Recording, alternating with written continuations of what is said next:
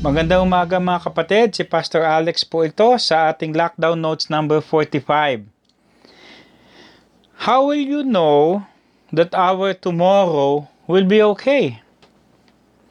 If we have no control of our tomorrow. Isipin mo kapatid, hindi lahat ng nag-aral mayaman ngayon. Hindi naman lahat ng mayaman maganda ang pamilya. Hindi naman lahat ng maganda ang pamilya masaya. Hindi lahat naman na masaya, sigurado sa kinabukasan nila. Sabi ni isang presidente sa TV, If you will find the vaccine or the cure para sa COVID, everything will be back to normal. How do you know? No one believes that it will be the same as it used to be. And for us to truly secure our tomorrow, we must give our tomorrows to God.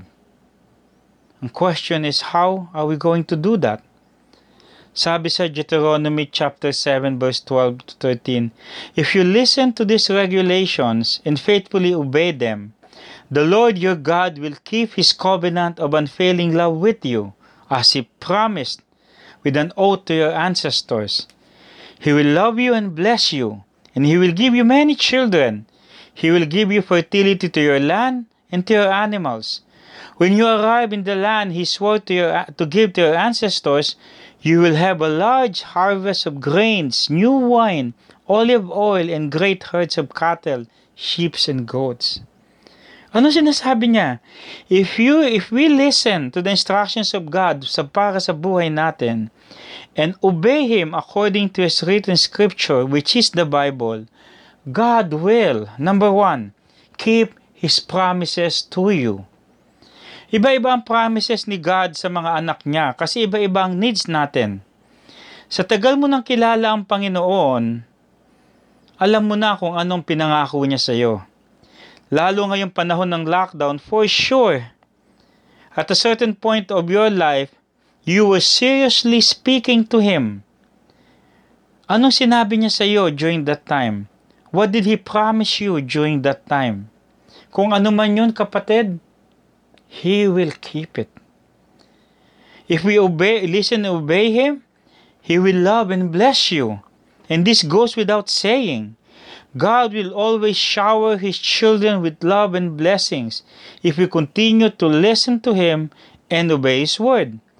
Actually, His love is there even before you obey Him. Scripture said, even we were sinners, He already loved us. That's our God. How do, do you feel love, kapatid, ngayong mga panahong ito?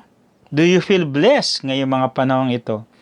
If not, maybe we need to have some time alone with God. Seek Him and talk to Him. Ask Him what He wants. King David, every time he sensed that his life is not connected to God, he will immediately go into his private room to pray. May mga panahon nakakaramdam din tayo ng ganun. Parang ang layo ng Diyos sa atin. Pero ang totoo, andyan lang siya. Baka tayo ang lumayo sa Kanya. Check your lives mga kapatid. May sinasabi ba siya sa atin na hindi natin pinapakinggan o hindi natin sinusunod? Number three, sabi, He will provide for your needs. If we listen and obey, We don't have to worry about our tomorrow, for it will be taken care of by God Himself. Kami ng family ko, kung alam, uh, alam niyo naman, we serve as missionaries for 12 years and with no salary, we were raising our support. Alam mo kapatid, not once nagkulang si God sa amin. We have a car to use, we have a house to stay. Ang mga bata pumapasok sa magandang eskwelahan. And until today, hindi mo makompute pag tinignan mo yung support namin, paano umaabot yon sa pangangailangan namin. God provides if we listen and obey Him. Anong sabi ng psalmist sa 37.25 ng psalm? Once I was young, and now I am old. Yet I have never seen the godly abandoned or the children beg for bread. Our tomorrow is very uncertain. Especially right now, we're fighting a disease na hindi natin nakikita.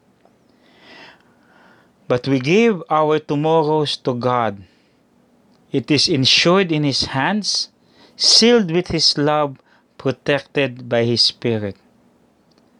All we have to do is live a life, listening and obeying.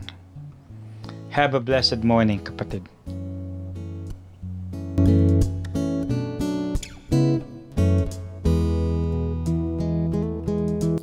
Thank you for listening to today's message.